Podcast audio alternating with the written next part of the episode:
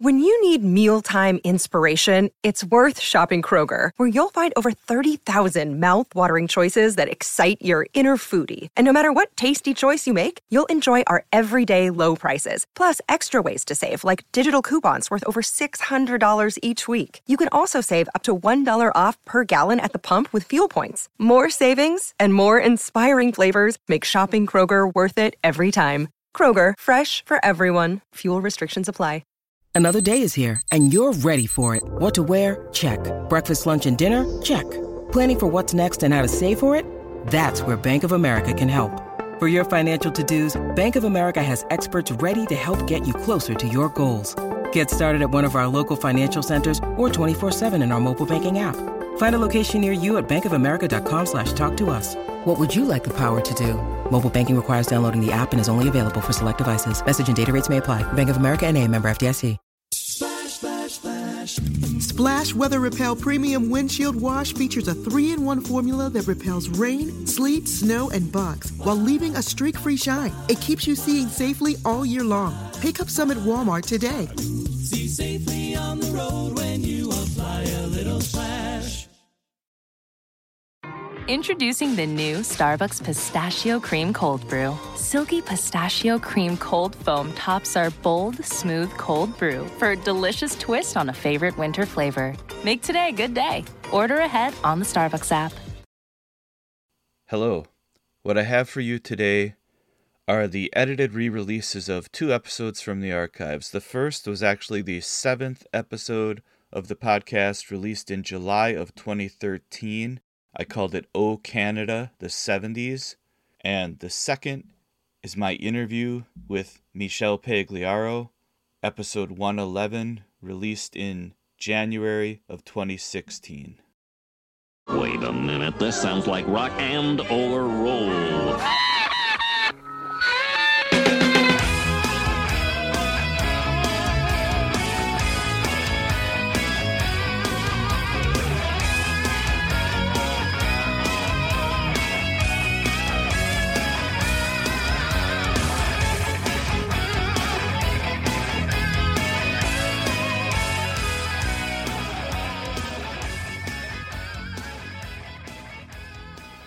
Good day. This is Canadian Corner.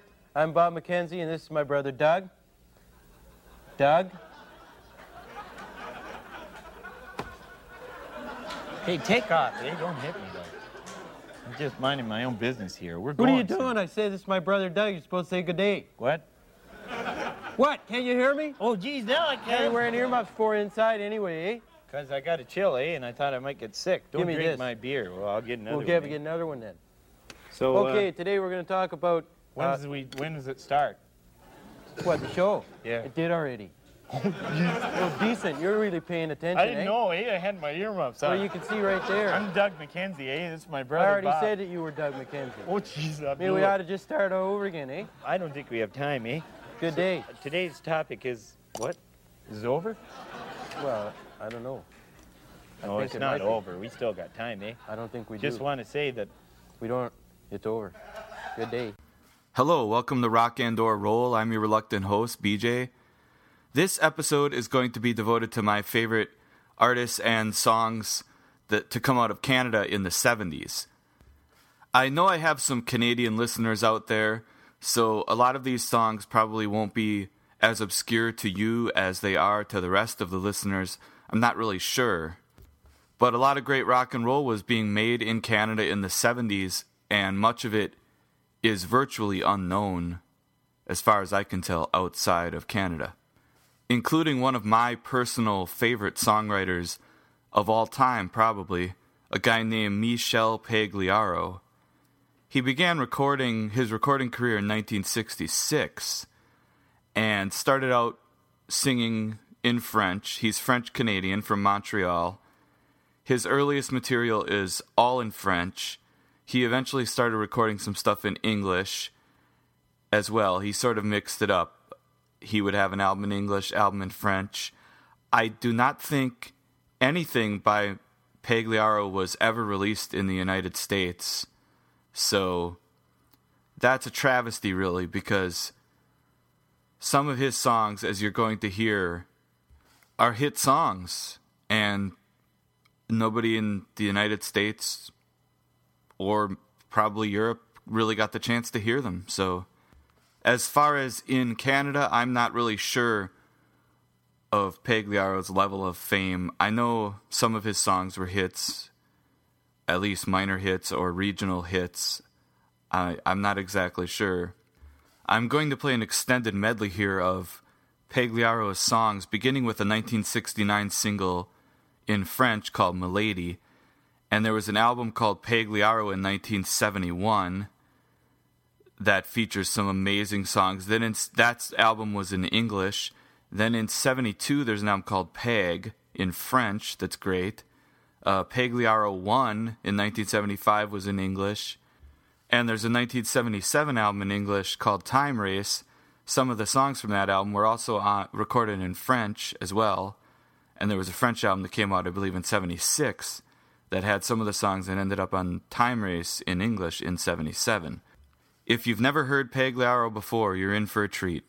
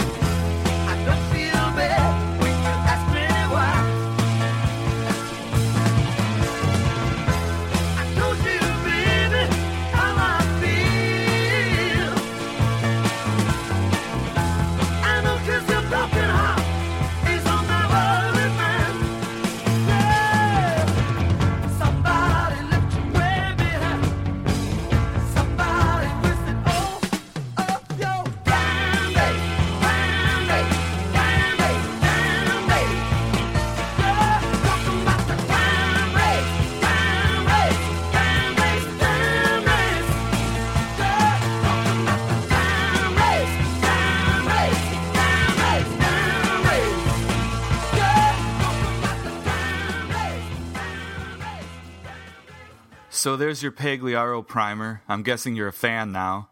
Not the easiest records in the world to get your hands on. There was a two CD set in the 90s, I guess, called Pagliaro's Hit Parade. That's probably out of print, but eBay's your best bet. After Pagliaro, my second favorite artist, Canadian artist from the 70s, is probably a band called Thundermug. They formed in Ontario in 1970 and released three albums in the 70s. Strikes, Thundermug Strikes in 1972, Orbit in 1973, and Tada in 1974. And there was an LP in the United States called Thundermug Strikes, which was actually a compilation of songs from the first two Canadian albums, Strikes and Orbit. Thundermug Strikes is a great record. It's a lot of fun. It's a fun 70s rock record, but that album Orbit in 1973, the title track from that record is one of my favorite songs of all time. Please call me orbit space is no place to be alone. Just call me orbit, I've come this far and I can't go home. The sun is cold, the stars are bright, it's lonely night. I sail my craft adrift in search of friends. I wish I may, soon. I've seen a light the world with just one moon. Please tell me orbit space is no place to be alone. Just call me orbit, I've come this far and I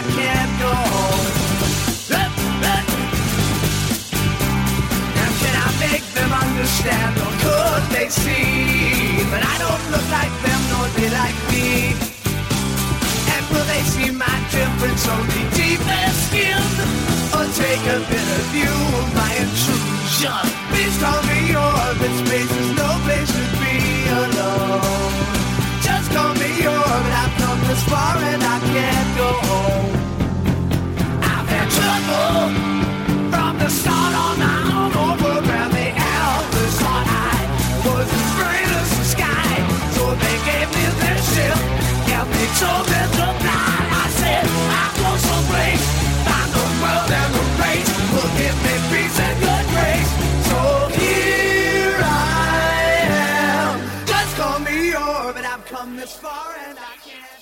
Now let's hear a couple of songs from Thundermug's third album from 1974 called Tada.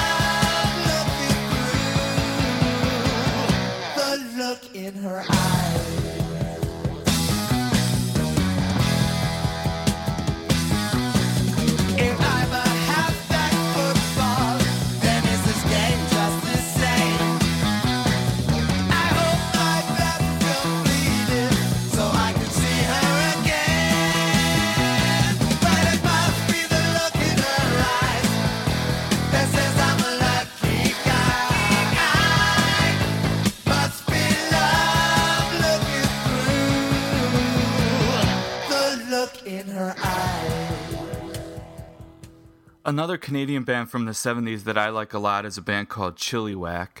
They formed in 1970. They didn't really get good until their fourth album, Riding High, which came out in 1974.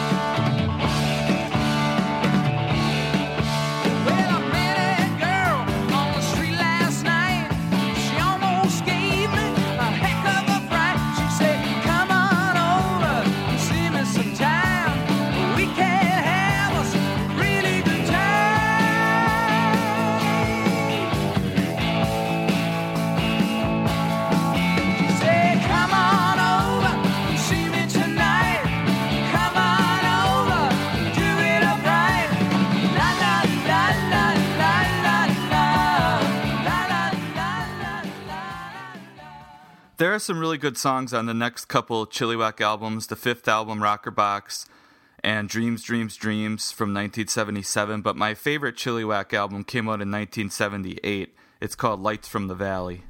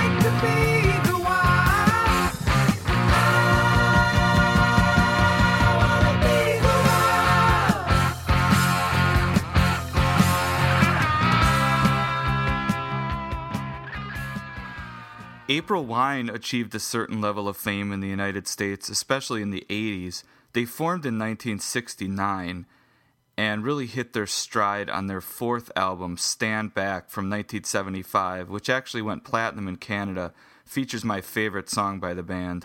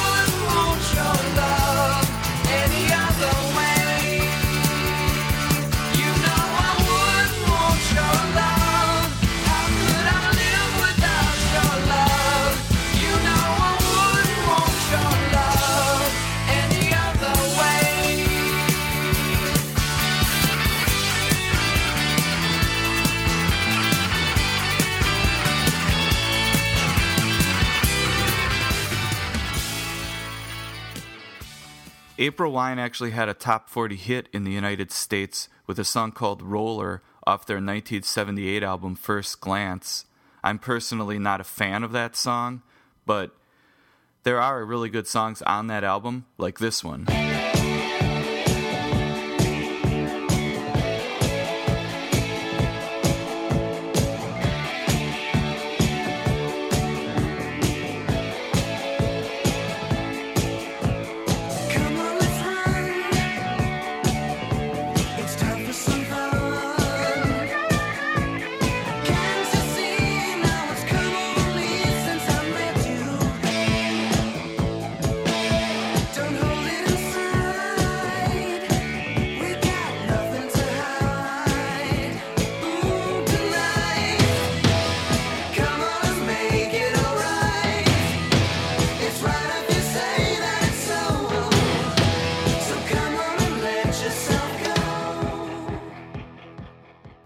Sweeney Todd were Canada's premier glam rock band. They formed in 1975 and actually had a number one hit in Canada with a song called Roxy Roller.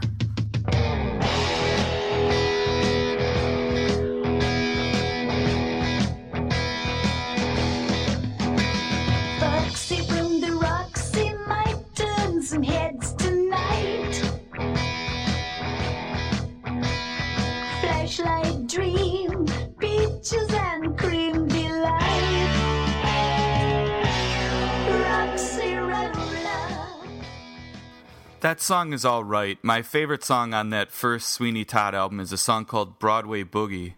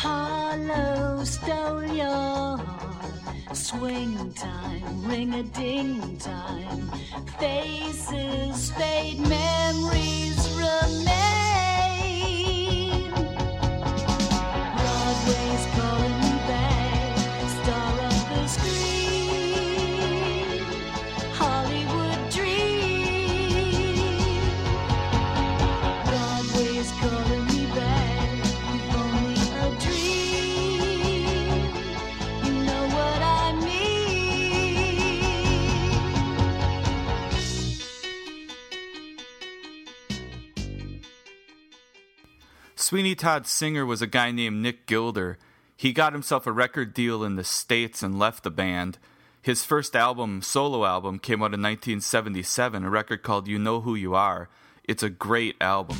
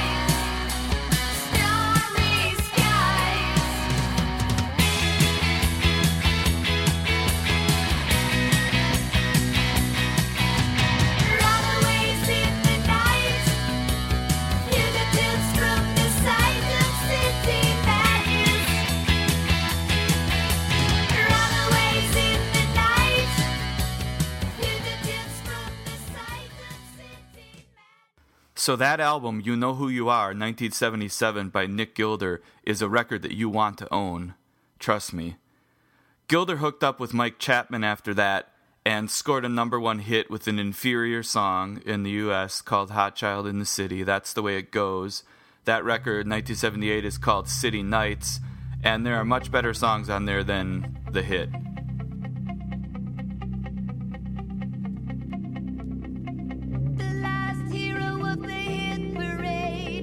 the.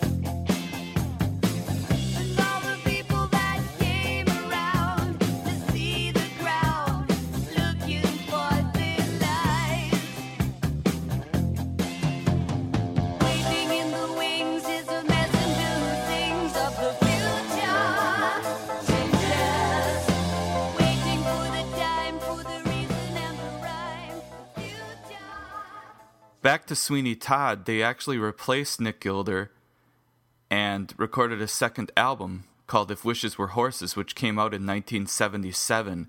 If you don't already know, you will never guess by listening to this song who the singer was that replaced Nick Gilder in Sweeney Todd. Check it out.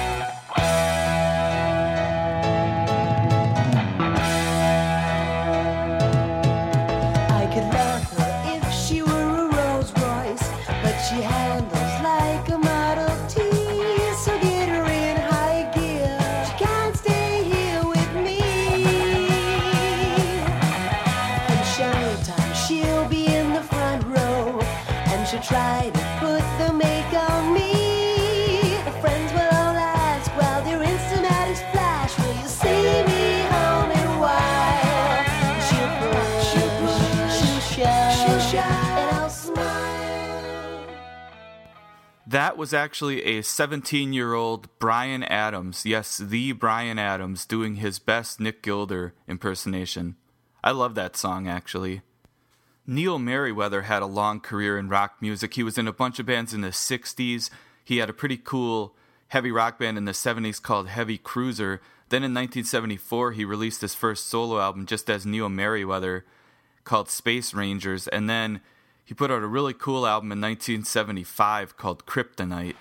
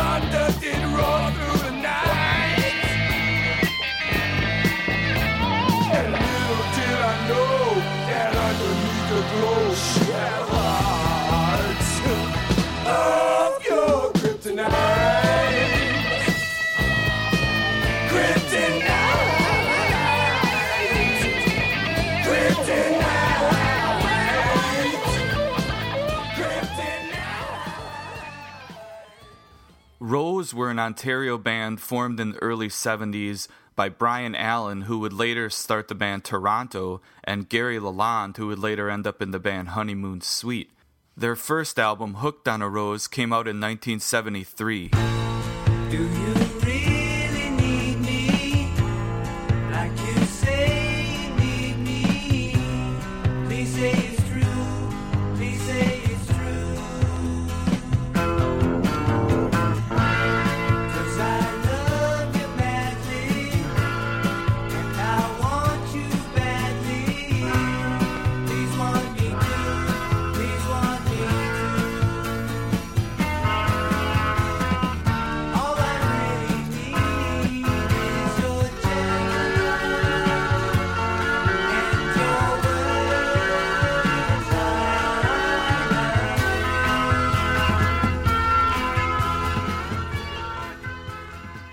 It took a few years, but Rose released two more albums in 1976 and 77 A Taste of Neptune and Judgment Day.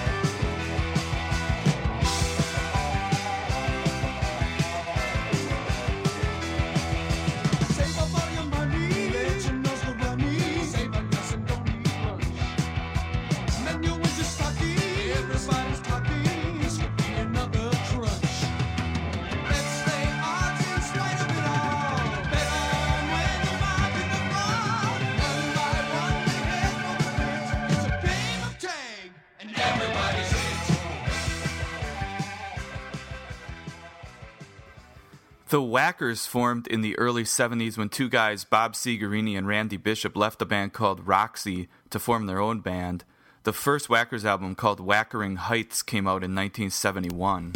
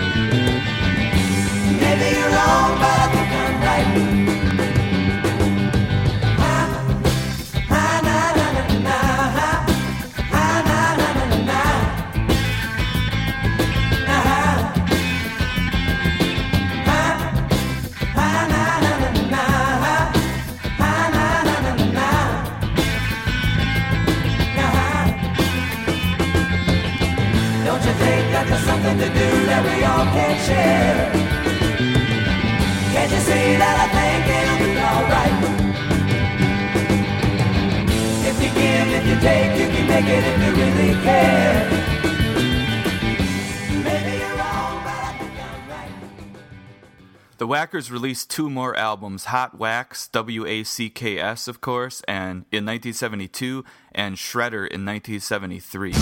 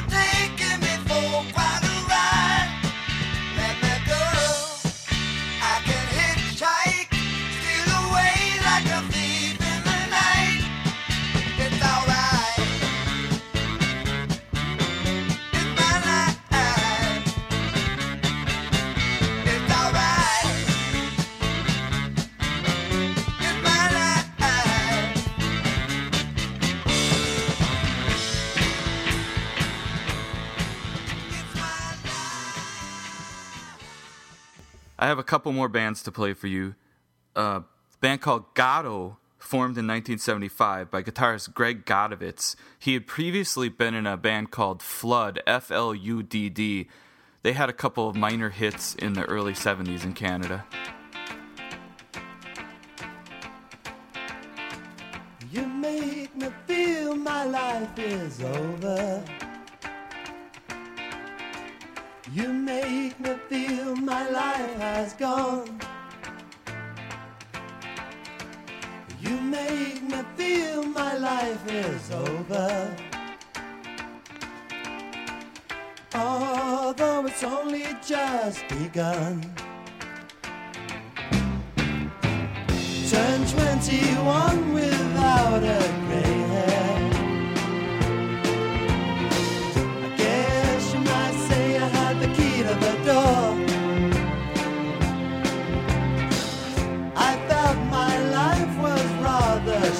sheltered.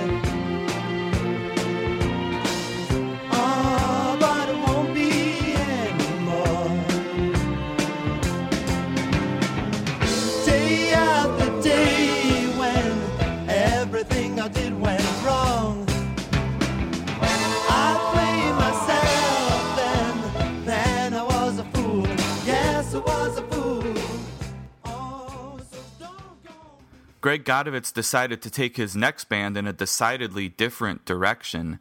The first Goddo album, which came out in 1977, is basically an early version of heavy metal.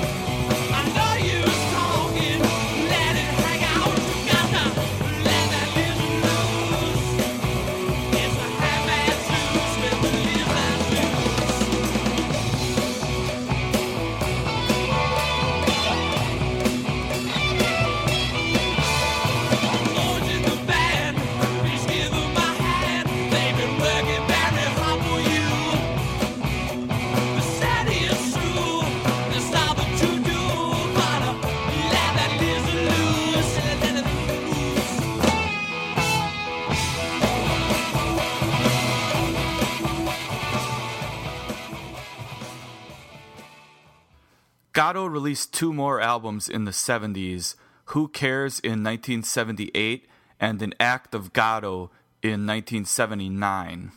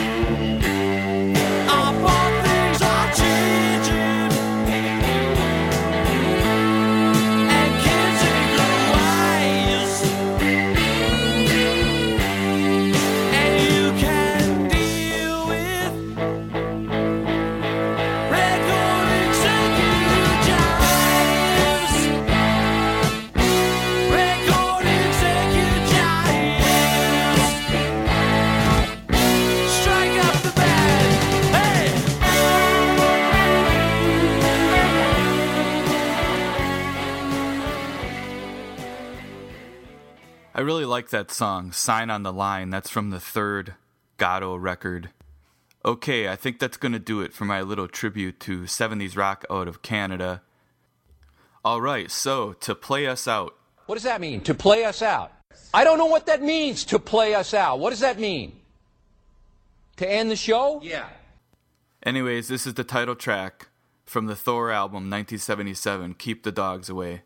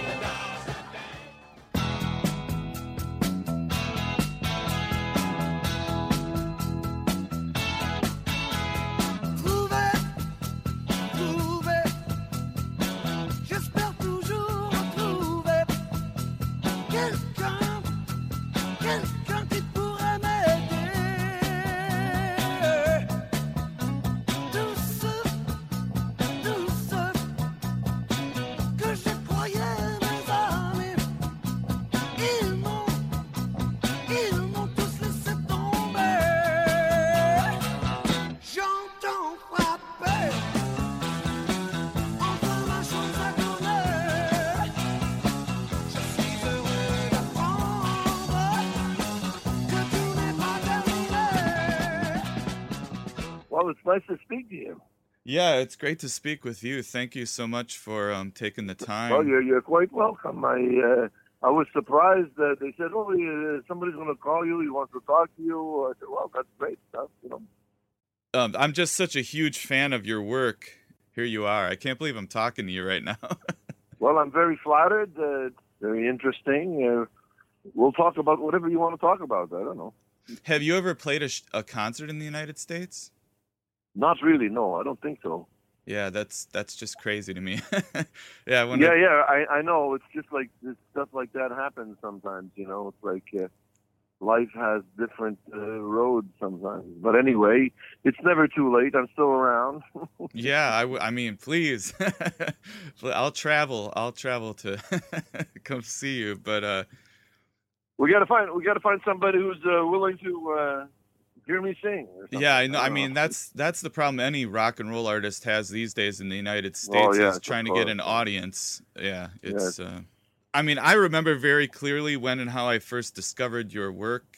You know, I was born in 1974, so it wasn't that simple for me to to become familiar with you. But since I'm just such a huge rock fan, and especially 70s rock, I'm just always trying to find out about new stuff. And I remember about 15 years ago, probably like 2001, I was living in New York then, and um, spending too much time on eBay, you know. And uh, th- have you ever heard of the magazine Bomp magazine from the 70s? B O M P. B O M P. Yeah, Bomp magazine. Um, there No, was also no. a record label. There was an No, issue. I got an issue of I, I have to tell you. I have to tell you, Brian. I'm not Brian, right? Yeah, Brian. Yeah. I have to tell you, I'm not really a sort of like a uh, following collector kind of guy. I don't really. right. I don't really. I've never really done that. You know, I'm not. It's not me. You know, like I don't even collect records. You know what I'm saying? Yeah. Not- Well, well, that is me. I just listen to the same bass drum all day. so but so I got this Bomp magazine from 1978 and this was you know in like 2001 when I got my hands on this thing and they had it's a it's actually a kind of a famous issue because it's a power pop issue and Bomp Bomp was a big power pop record label too um, out of California so but they had a write up in there about the Montreal 70s Montreal scene mainly about you and Bob Segarini they mainly talked about but um, that's where I first read about you. They called you the uncrowned king of Canadian rock and roll. They described your your music as the most sterling classic pop rock and roll songs you could desire. That's what they. So when I read that, I I needed to hear this. So uh, I went on eBay. You know, this was before even YouTube or the iTunes store, so it was still really hard uh, to to yeah, hear to get anything. access to all these things. Yeah. That's right. I understand. Yeah. So I went Plus, on. also whoever's on the other end has got to make his stuff available through these venues too. Yeah, so yeah. A lot of the times they weren't. You know what I mean? So. But you know, it was just a coincidence that I read that and I went right on eBay and somebody was selling the Amber Records version of the Pagliaro record and also the Pagliaro 1 record. And so I ordered those. They came in the mail. And, you know, as soon as I heard some sing, some dance, I was just astonished. I was like, how have I not, you know, known about this? But I mean, as far as I could tell, you had a couple of singles that came out in the U.S., right? "Loving You Ain't Easy" on Pye Records and "What the Hell I Got." They're not. They're not. They're not. They're not American. They're British. Okay. I don't think it ever came out in America, but it came out in England. right. And and none of, none of your full length records, even though you had like RCA, Columbia, and Canada, they never put it out in the U.S. No, never. No. A- And They could never get a deal for some reason. I don't know. I- that just But it was always complex too, because uh, basically, I mean, I, I was in New York a few times trying to uh, find out like what I could do. Uh, but you know, you got to do a lot of stuff that like, uh, and people don't necessarily want to be involved. You know, you need you need like the whole army with you. You need your own thing. You know what I mean? Like, it's like it's very complicated. Yeah, yeah, but it's still it's just baffling to me that a, a song as great as some sing, some dance, they they don't see that, they don't want to release that. I, I just can't even comprehend that.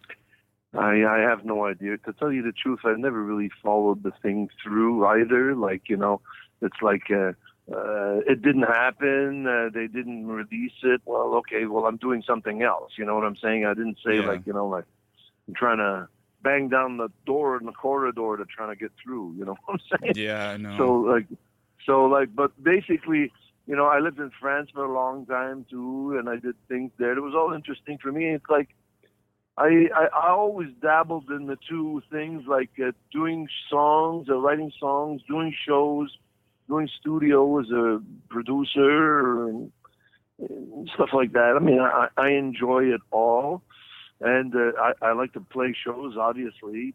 And uh, but we've never really had any sort of like uh, opportunity to get any sort of like serious production or serious promotion exterior to Canada or, or even then you know the promo for Canada was even in the beginning.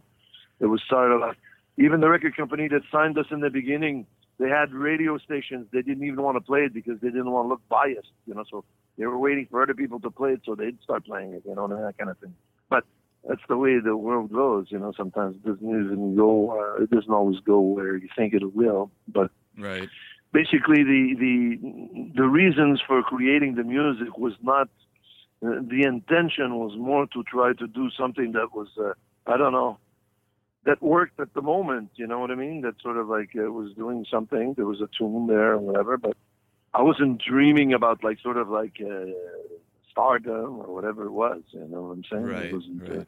it was just the music. Uh, and the tune was good, uh, and we tried to record it the best we could, and uh, that kind of thing. You know, it was like more like a uh, trying to trying to make the, the the the idea live by giving it enough craft to uh, float. You know what I'm saying? Yeah.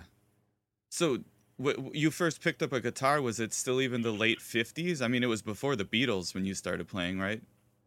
Oh yeah, yeah, sure, Yeah. yeah. And when did how early? Well, I mean, I don't, I don't know, I don't know if you'd call that playing, but anyway, you know. but but your interest, your interest in you, you being could, a Uh, you could get blisters, you know, you're working on it, you know. But uh, yeah, it's. Uh, but you know, sometimes like I'm, I was kind of a lonely kid, so there was a few kids around my house that played a little bit of music. So uh, my father bought me a guitar, so I started like uh, playing on the balcony, and then I started hanging around with these kids, and then sooner or later we started doing these uh, Saturday night dances and schools and stuff, and uh, then clubs, and then you know, like I just kept going into that, you know. So and uh, basically, I, I got a chance to play a lot of different types of music, because at that particular time too, especially I don't know if it was the same or uh, some, you know, like if you didn't have any horns or you didn't play any cha-chas, you wouldn't get any gigs. You know. yeah. So even though the even though the Beatles became sort of like a guitar quartet in the beginning, you really hear a lot of cha-cha influenced stuff because cha-cha was like the thing, you know. So Mm-hmm. yeah. So who was it that inspired you to first start playing and writing songs? I, uh, I, that's a difficult question because I mean you get influenced by so many things. I don't really know if it like was one particular thing or it's not coming up right now. I mean, you know, like I mean, we listen to the Ventures, you know, just the instrumental guitar stuff, but that I didn't really become a fan of that. But uh, I sort of like the singing groups. I, I'm not necessarily a group fan, but more like the, the the piece itself. You know, like I might like one tune from one guy, another tune from another guy, kind of thing. I'm not necessarily. I don't follow through like everybody's uh, art Right. that deep. You know what I mean? Yeah. But I, I I think there's a pretty recognizable difference between sort of the rock and the pop music of the 60s and then the 70s. Uh, there, there was a big shift, I think, in the 70s just in the way songs were written, and I guess the melodies became more complex, or there was just more creativity. Well, yeah. Well, the the, the '60s was still kind of quite pop. Uh, lots of R and B too. That sort of like not, you know, like there was like so much uh, Four Tops, uh, Supremes, uh, all that stuff. Uh, uh, all the Tamla Motown stuff. That was like right in the same period, but for some reason they're not necessarily being sort of like hi- history. Uh, you know, history is not uh, that kind to the, the to that bag because it was very popular too. You know. Yeah. So, but uh, the Beatles uh, it was still kind of quite popish, uh, even though it had a rock taste to it, which would that that had a different sound. Though I remember the first time I heard "I Want to Hold Your Hand," the sound of the guitars were like completely different than what we were used to hearing as a, Amer- American, let's say, American recordings or American tones. The tone of the guitars were like completely different, sort of very sort of like gargly and muffled, interesting. But they had tunes that, and they were different. The, the, I think what what made them stick out was the originality too. They had a different. Uh, they had a different. Uh, and the the lyric content too was sort of more uh, had more quality to it than what you were usually getting. You know, like there was something interesting about it. And then a lot of groups were happening there too. You know, like in, yeah, the were, Beatles, yeah. were you inspired by maybe Badfinger? Uh, Badfinger, Badfinger, sort of, sort of like a group. Uh, I remember they used one of their tunes in the Magic Christian movie, Yeah. but uh, not not necessarily. No, although you know, like it's because I can tell, like because especially from that first record, like a lot of it is sort of like kind of Beatles maybe, but it wasn't necessarily done in a way that like we were trying to like uh, make it that way kind of thing. You know what I mean? It's sort of like was the say uh, flavor of the month kind of thing. You know what I mean? No more than like a quest. You know? Yeah. Yeah, well, when I look at what was happening in, say, 1971, when you came out with "Loving You Ain't Easy and Some Sing, Some Dance, there really wasn't very much that sounded like what you were doing yet. It seems like you were ahead of the curve as far as writing that kind of what we call like power pop now.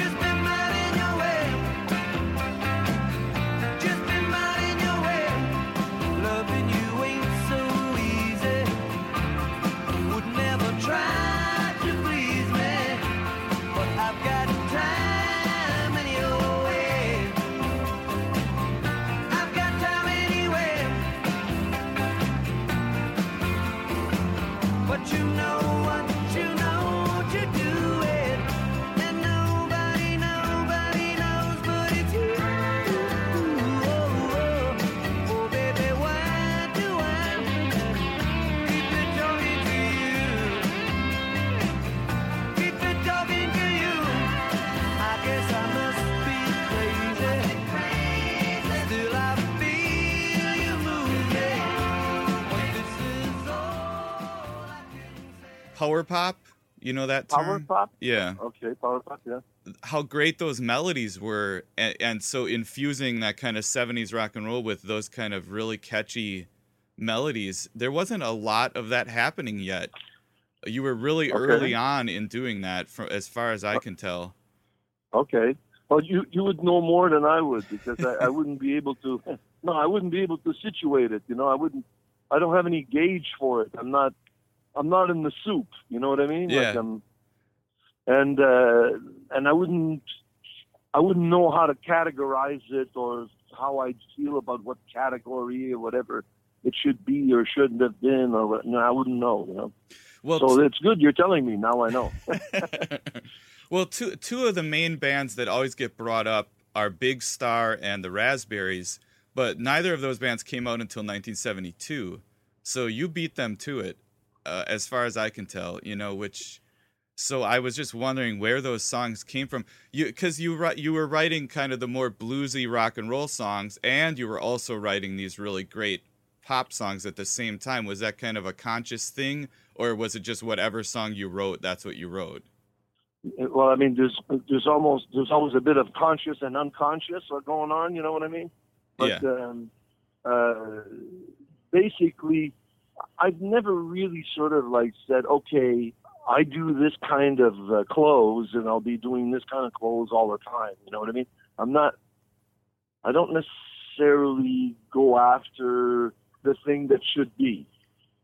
I'm sort of more. Uh, sometimes I try to do stuff that's out of the box often to just I don't know for like an adventure of some sort or or trying to see what happens, you know, instead of like let's say always digging in the same pot, you know what I'm saying? Yeah. So that way, well, you get a chance to sometimes uh, find uh, certain thing that wasn't necessarily supposed to be in the box, but fits quite well because uh, you find a way to interpret it or do it that even though it's not necessarily a mainstream sort of like um, theme or feel, it, it, you could still make it uh, conscious to, you know what I'm saying? Yeah. well, well, so so all of your your early stuff was all pretty much in French, but then when you started writing these these songs, "Loving You Ain't Easy," "Some Sing, Some Dance," you shifted to English. Was that with, with maybe the U.S. and, and England in mind, or was it more just the rest of Canada? Or No, I don't think it was geographical. I think it was always sort of like a quest to make stuff in English because obviously, I mean, that's you know that's where the thing is. I mean, you know, the, the French stuff was sort of like uh, to uh, uh, you know be able to cover the immediate surroundings kind of thing because there was a there still is a market for French, although very small in, in, in North America anyway. yeah, I'm part of the furniture, you know what I mean? So like obviously I'm not going to start not doing that. So, but that doesn't necessarily mean that the only quest should be that. I mean, so obviously when you're a kid, you want to do like songs in English because you want to get somewhere else.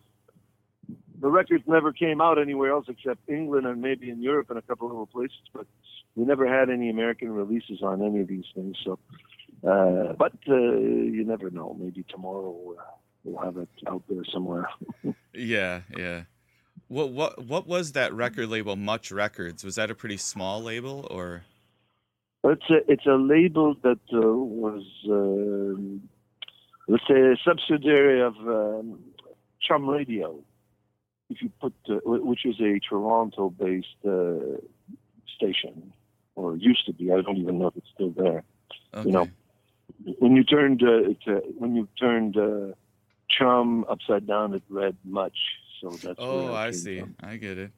So was it was it on the level of sort of a major label in Canada, or was it a smaller operation? It, it, it was a small operation, uh, and uh, for some reason, the, the British man who uh, who passed away not long ago was a sweet guy.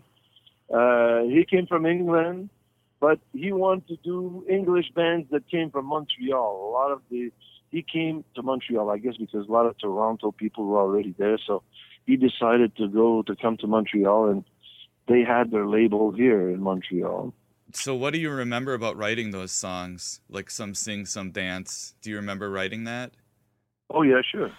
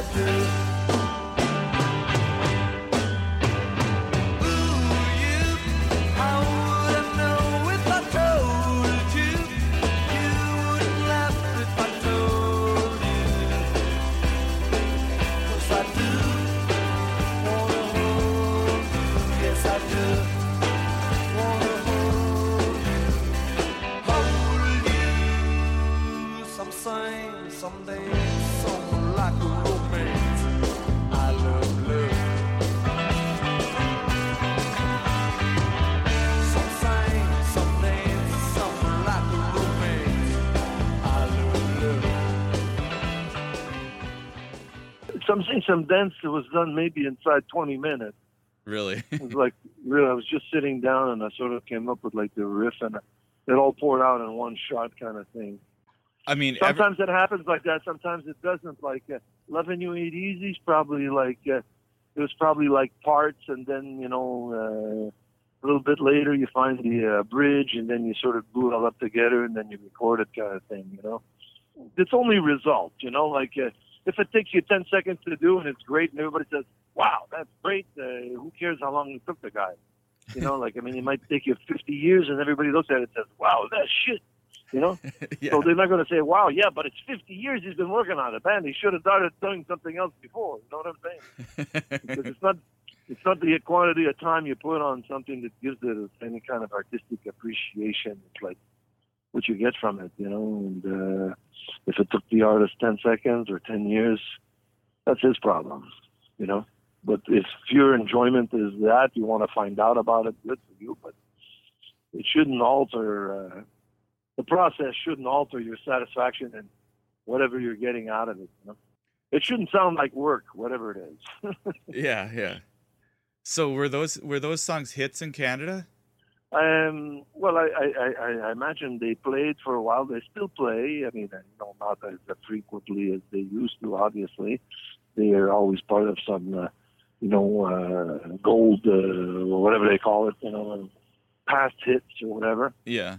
It's hard to quantify hits. You know, sometimes people really like the tunes. They don't necessarily hear them that often, but they know them and they like them. You know. So, Um, I well, I know that everyone, everyone that I play, like some sing, some dance for, they love it, and I, I can't, I really think if that song had been released in America and played on the radio in '71 or '72, I can't imagine it wouldn't have been a hit song because Well, it it, had a lot of uh, it had a lot of uh, good critique out of West Coast and uh, you know record guys and stuff like that. Like uh, you know, a lot of people uh, tried to plug it and stuff, but for some reason there was never any follow through. Business on the business side, I imagine. I, I really wouldn't know. You know, I wouldn't know what to tell you. I think maybe it was just too early. you were too ahead of your time a little bit there, maybe. Oh well, maybe, maybe who knows? Maybe, but it's Oh. hard for one to to to tell. You know, if you're ahead of your time, it's sort of pompous. You know what I mean? I'm ahead of my time. Yeah, right. You know, step into the rubber room, please. Yeah. Uh, uh, well, speaking of speaking of rubber rooms, another one of my very favorite songs of yours is the song "Sure Maybe" from that same from that same Pagliaro record from '71. Okay. and you talk about a mental institution in that song, so I guess that's a good segue. Um, do you remember? Do you remember writing that song? That's such. I mean, that is such an upbeat, you know, really fast paced, just great '70s rock song. Okay. So I mean, it's a it's a lot different from. I've never really. I, I, I I'll tell you the truth. I, probably the last time I played it was when I played on the record. You know. Really? really. So you know, like a lot of them, like we do a lot of shows. I do a lot of shows, but I don't necessarily. Uh, the, t- the songs that I do live, are like good for me live. Sometimes other ones that are good on albums, sometimes they're fun, but live they're not necessarily that interesting. Or to me, you know. And seeing that I'm the guy singing, so I sort of like get, get the first call.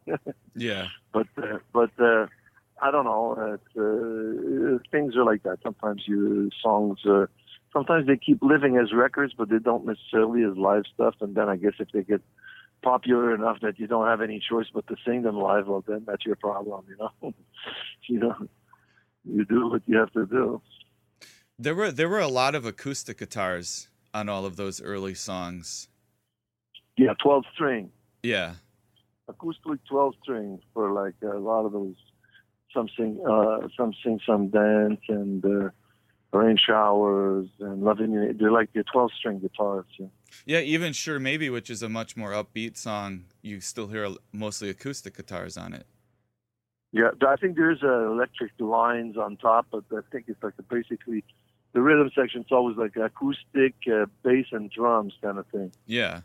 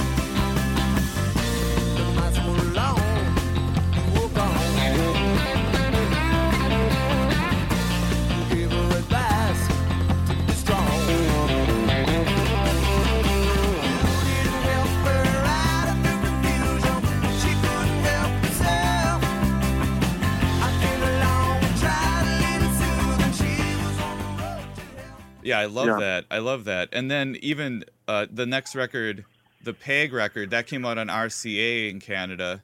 Um, and it's that's a French record, but you know, and I don't speak French, but I still I love that record. I love the songs. Um, they're so great. Uh, the song, you know, I, I hope I don't pronounce this too poorly, but Je serai libéré. You remember that one? just a little bit eh? Yeah, I love that song. Such a great melody, and that's a mostly acoustic song too. And Chez Moi, Uh-huh. Chez Moi. Uh-huh. Those are such great pop songs.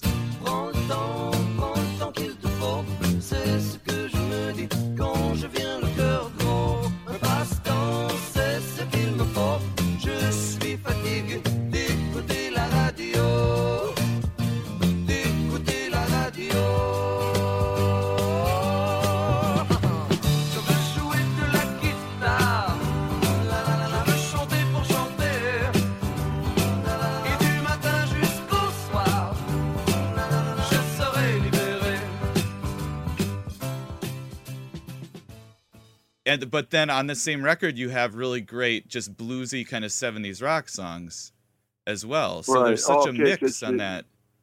Yeah, yeah.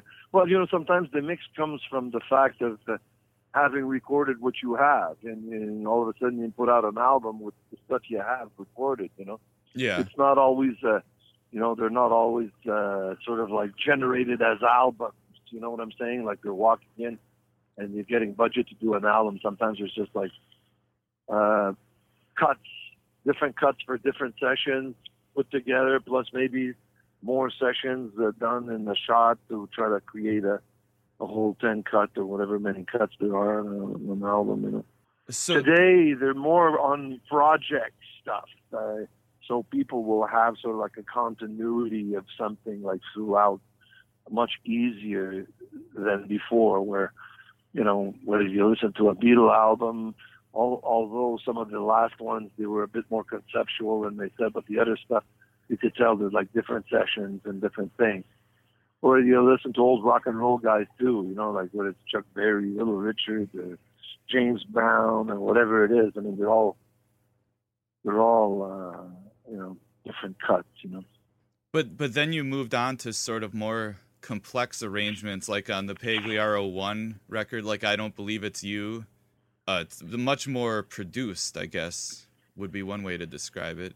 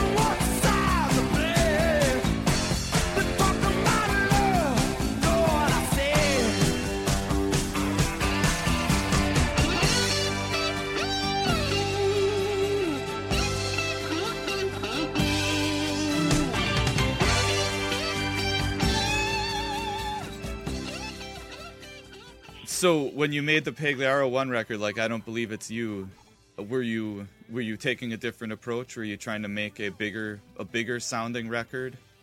I'm not sure there was any kind of uh, direction as far as uh, vision. It was just more of a progression. Sometimes, sometimes, well, you know what happens too is like sometimes you change musicians and stuff, and then that changes the whole thing. You know what I mean? Yeah. Like it doesn't sound the same. So obviously it's going to be different because you don't have the same instrumentalists. So they're they're not generating the same kind of tones, and it's not. it- It's gone through a different kind of process to get to the end, and blah blah blah. So obviously, uh, it'll have whatever it has. Considering this, uh, does it have songs that are worthwhile calling songs that work with these tones? And then you say no. Well, then you got a shit album. if you got a couple of tunes, well, you're lucky, you know, because basically, uh, um, when you're working with groups, uh, I, which is what I do. I mean, uh, I always worked with, uh, tried to keep it sort of like a group thing, uh, playing with me, and different eras had different people. So sometimes uh, the sound changes. So you, but I, I, I don't necessarily uh, say, well, okay, this is the sound they do, so I'm going to create this kind of music. I don't do that. I just like I use whatever is there and try to create stuff from that, you know, instead of like trying to uh, apply a thought to something, you know. But I've been I've been working on something for quite a few years, different kind of stuff, different projects that fell through, but I kept the material. I got lots of different stuff, and now I've been working with something with uh, my wife's band, and they're great kids, and, and we're almost done with a record uh, that was like 12 cuts. There's some in French, but most of them are in English. So I'm looking forward to uh, finishing that. Probably uh, around springtime will be done. So Wow. it'll be fun. Yeah, there's some good tunes in there too. So hopefully we'll get a good uh, critique from uh, Brian. yeah, yeah, yeah. I'll definitely be waiting for that. Yeah. Um, I just wanted to talk to you a little bit about the song "Time Race" because it's such a like an epic song with a big arrangement, you know, the, and all the piano and everything. But when I was listening to that song, I was like, "Who is the drummer on this song?" Because the drums are just killer on that. and it's uh, Marty Simon is his name.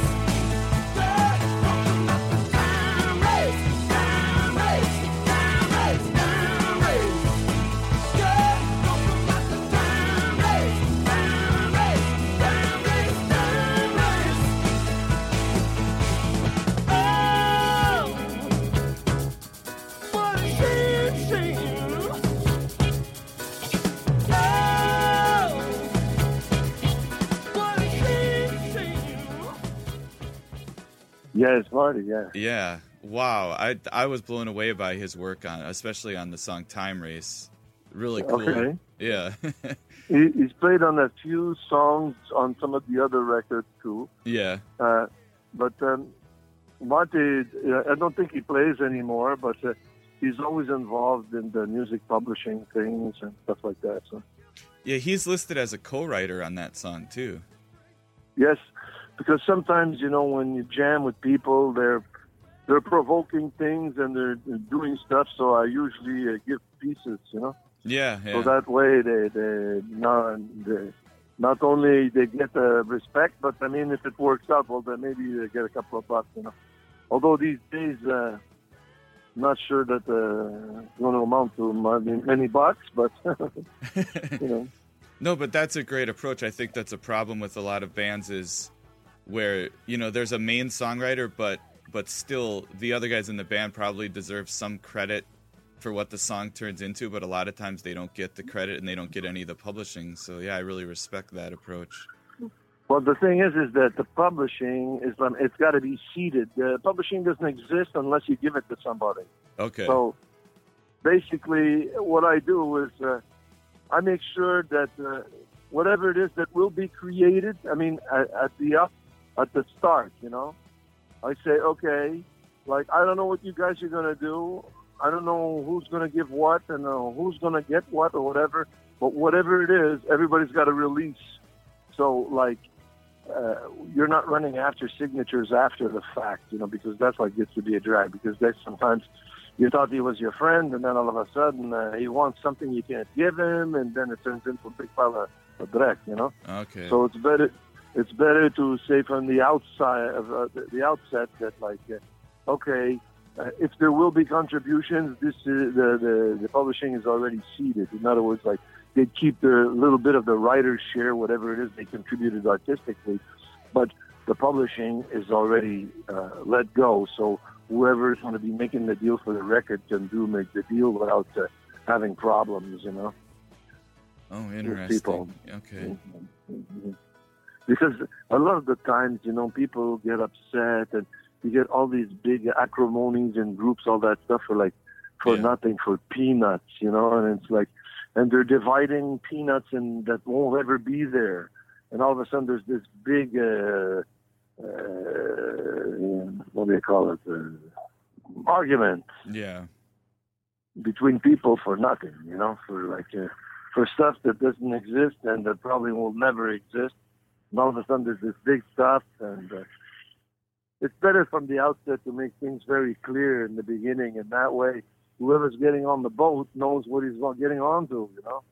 Yeah. And up up to him to contribute. If he contributes enough, or if he thinks he did, then nobody else thinks he did. Well, then he shouldn't be getting anything, you know, because there's nothing worse than giving points to someone who doesn't deserve them, because then it's like cheating, you know. Mm-hmm. You're cheating somebody else, or you're cheating yourself, and it doesn't make it for anything good anyway. You know? But sometimes people use it as payment. You know, they don't have any money to pay the musician, so they give them a piece of the tune. You know. Yeah. Sure. You know. Exactly. Yeah. you know.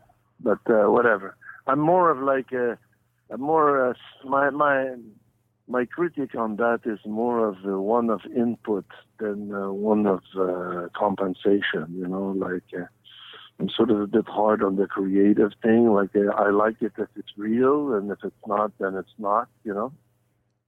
Sure. I don't know what we're talking about, but it's not music. No, no, but that was interesting that to hear that perspective on it. You, you always see these bands, you know, people wonder why some bands go out on tour without the main guy, and that's because the like the cars, you know, Ric Ocasek made all the money, but the other guys still have to make a living. So then they still have to go out on the road, and he just stays home because he made most of the money because he had the writing credit.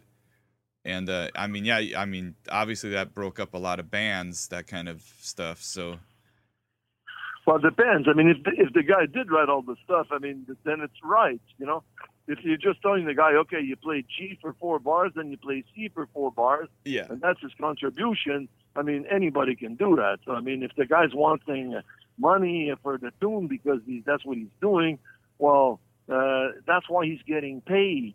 Also, he's getting paid to play.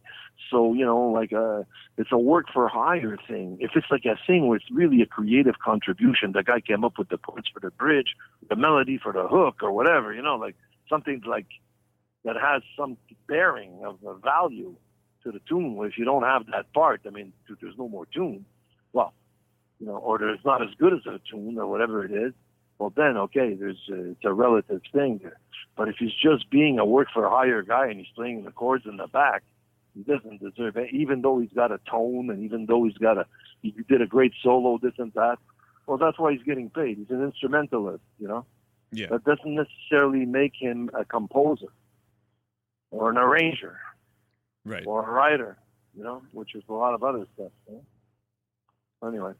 So when you when you wrote Time Race, do you remember was did you were were you trying to write a certain kind of song with that song or was it again just an organic thing or organic. Uh, Yeah. You know, it's just like on that album. I remember with the producer, the what's his name? I forget.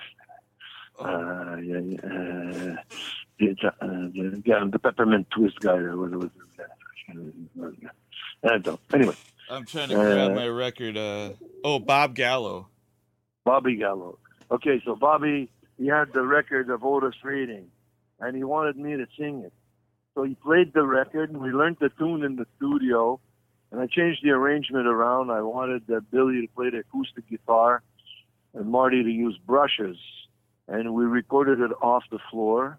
It's like a one-take thing with the singer and everything, and and that was the tune, and he really liked that, and we put it on the record. It oh. was a good version. Okay, so so so there that's Dock a, that's a, yeah that's an interesting insight too. So Dock of the Bay that's just on the record just because the producer wanted it. Yeah, Yeah, exactly. Yeah, I, yeah. So yeah, that's I never really thought about that, but that must happen a lot with song with cover songs too, especially maybe. That's interesting. We uh, we did a good version. I thought it was fun. Yeah, yeah. It was like uh, much less electric, but yet you didn't feel that much electric out of it, kind of thing. You know, there was something like not electric in the in the instrumentation, like on the the original record. He's playing electric guitar and stuff and stuff like that. But um, it, it it came out uh, okay in a different way, but then again, it didn't take the, the nature away from the thing, you know, even though the instrumentation wasn't exactly the same. So the the song "Time Race" kind of feels to me like a Bruce Springsteen style song. How do you Yeah, feel yeah, about that? yeah, yeah, yeah, Yeah, yeah, those kind of things that are like uh, New Jersey, whatever. yeah. It could be that, yeah. It's got sort of an American thing to it. Definitely the piano. But basically, it, it was done in French first. Right. This is sort of like it was done after. The time race take was done later, like a year or two later, for the lack of songs. Oh, okay. sometimes you, sometimes you you don't have any ideas, you know, or you got them, but they're not necessarily that good. Or sometimes you have good ideas, but when you play them, they don't come out right with the band you're with. So you record them, but they don't necessarily come out the way they should. Or sometimes you it takes time to understand the tune too. Sometimes like uh you do it, you do it, you do it, and then you say, hey, why don't we try this instead? And then all of a sudden, the whole thing turns out a lot better. Yeah. So yeah, yeah, things grow. Hopefully, the guy who does them too. So that record "Time Race" came out on Columbia in Canada. What were their hopes for that to come out in the U.S.? Were, were there attempts made for that? I, I have no idea. You know, like you're asking me these type of questions. Basically, uh, I, I guess these people from Canada couldn't get the other partners to put it out or to get in the back of it through whatever reasons. Uh, whether, uh, you know, I wouldn't know. I wouldn't be able to answer you. I don't know. God, I know I- it didn't come out. I just don't get that. You, I mean, if you go back to '77 or whatever, you can look at how many shitty records they put out, and they, they couldn't find a place to, to put that out in the U.S. I just, it's really flabbergasting to me. But uh, I mean, uh, this is show business. You never Yeah. know. And I think sometimes you think this is the thing, and then it ain't the thing. you know, so. Th- But, there's uh, a there's a amazing uh, there's an amazing pop single on Time Race called "Last Night" as well. That's such a great song. Which you know, I mean, if they could have just gotten that on the radio, I don't know. Right. I don't get it. Well, we'll have to ask uh, grandfather time. You know what I mean? yeah. Yeah.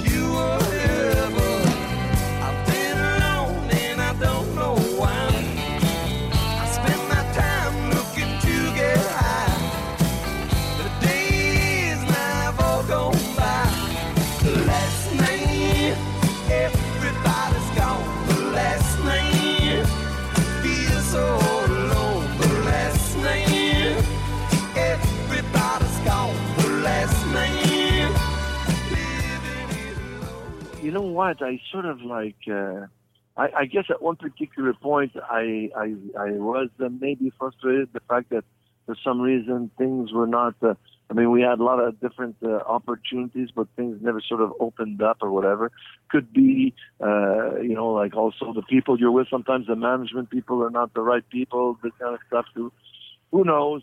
But basically, uh, if you like to do whatever it is you're doing, and uh, you can maneuver yourself through life with the being able to keep on existing or doing what you like to do, well, uh, it's a great fortune because living off, you know, being an artist is one thing, living off your art is something else.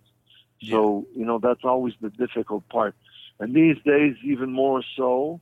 Although you can have access to tools that can give you the opportunity to create music without necessarily going into deep expenditures and and have fun anyway. But basically, it doesn't necessarily optimize uh, the talent. It sort of dilutes a lot of stuff and sort of like you could have like a lot of people doing the same kind of thing, so it gets to be very complex as far as the, right now the only thing that getting pushed is like uh, people who are learning to dance or learning to sing on TV. So yeah, yeah. I, I don't mean to harp on this. I mean, obviously, you you know you should be so proud of, of the the songs you've created and and to make a career in music is such a great thing, a great life to to have. So I'm just so frustrated with the idea that these record labels in the '70s couldn't figure out how great your songs were. But I, I mean, I don't mean to. To, to harp on that, it's just annoys no, me. no, no. no It's okay. Yeah. You know, like I don't, I don't have any. There's no. Uh, how should I say?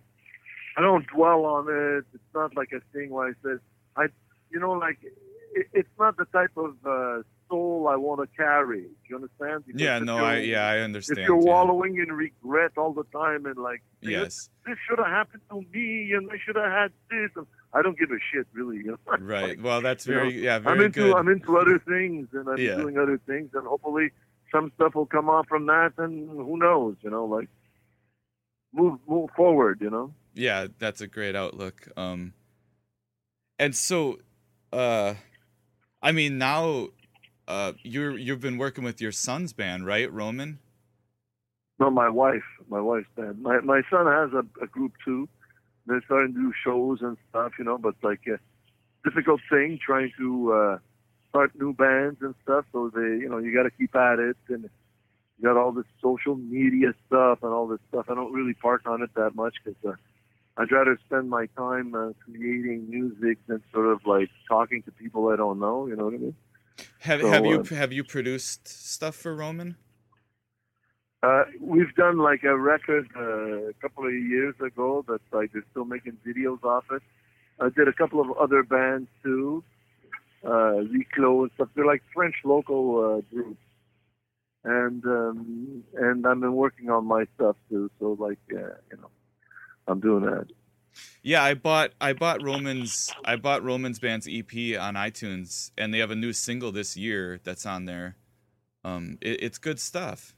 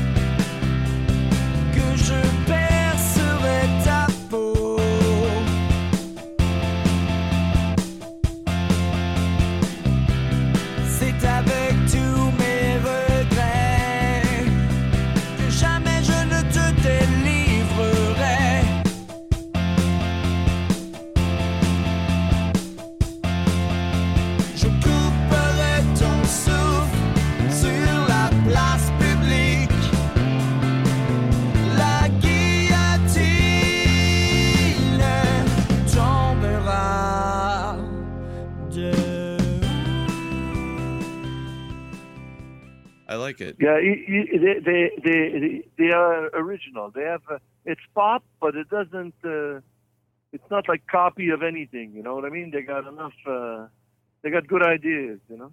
yeah how, do you want to pronounce his band's name so i don't screw it up Les Fous de la Reine. right yeah Les Fous, les, les Fous de la Reine means uh, you know the the, the the the court jester. okay But usually the court jester is usually to the king, but not the court jester to the queen. Ah they they they're, they're actually fou means the the the crazy about the queen. You know? okay Uh, crazy is about the queen. You know? yeah It's hard to translate exactly. Uh, Right, the, right. Uh, the uh, headspace on that. But anyway. I like it though. It sounds cool. Um, and now there's this brand new tribute album called Pag Revisite. Is that is that what Yeah, it's? yeah, yeah, revisité, right, yeah, revisited. Yeah, right.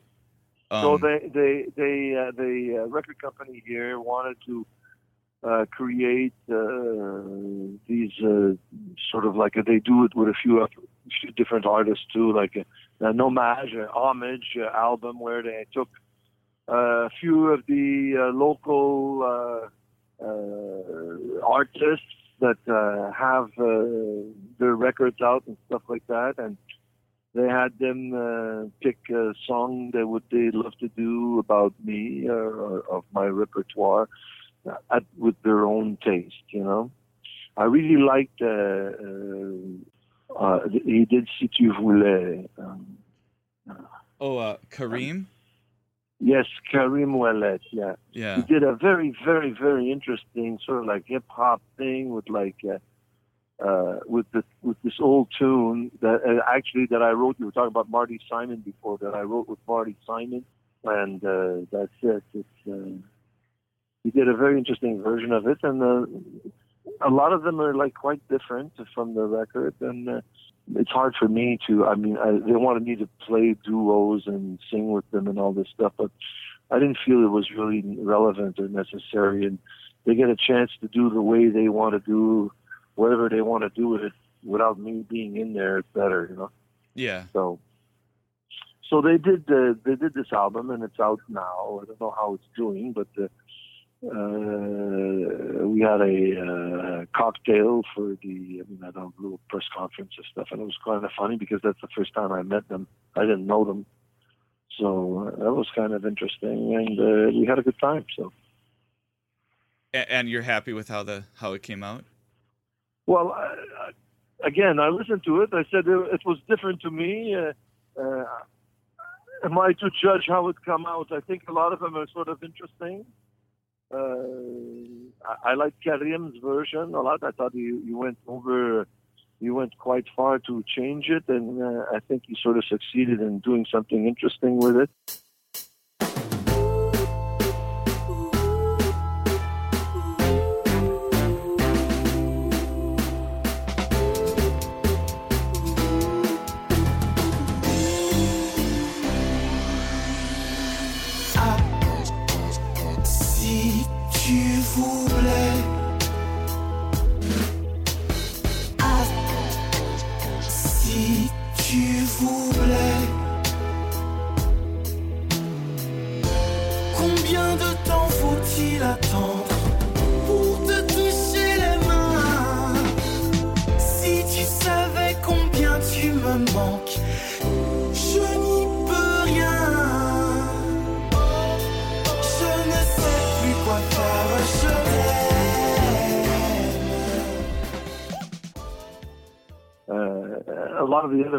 Were very interesting too, where some of the arrangements were done in a different way, which is uh, which is cool.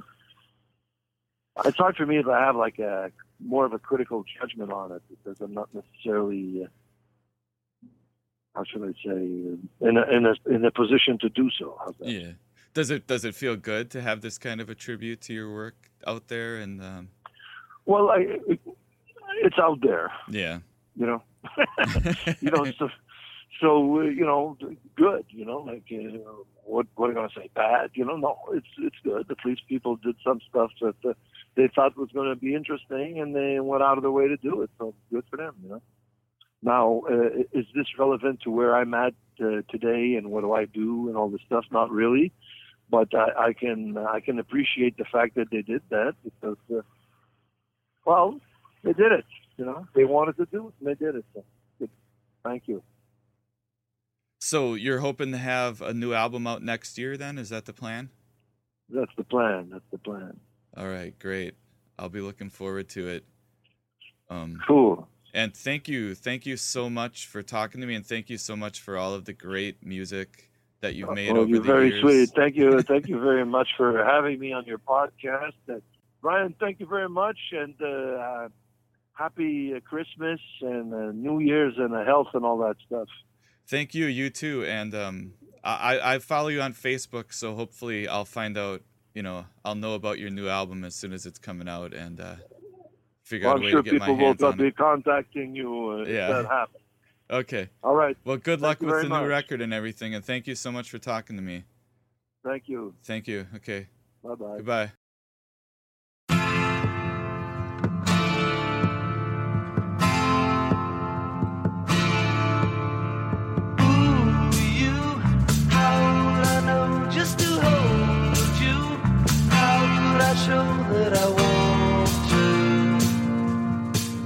Cause I do wanna hold you, yes I do. Ooh, you. How would I know if I told you? You wouldn't laugh if I told you. Cause I do wanna hold you, yes I do wanna hold you, hold you. Some sign, some dance, some black romance. I love love. Some sign, some dance, some black romance. I love love. Ooh, you. Could I be sure that you would be true? Could I endure not holding you? Cause I do wanna hold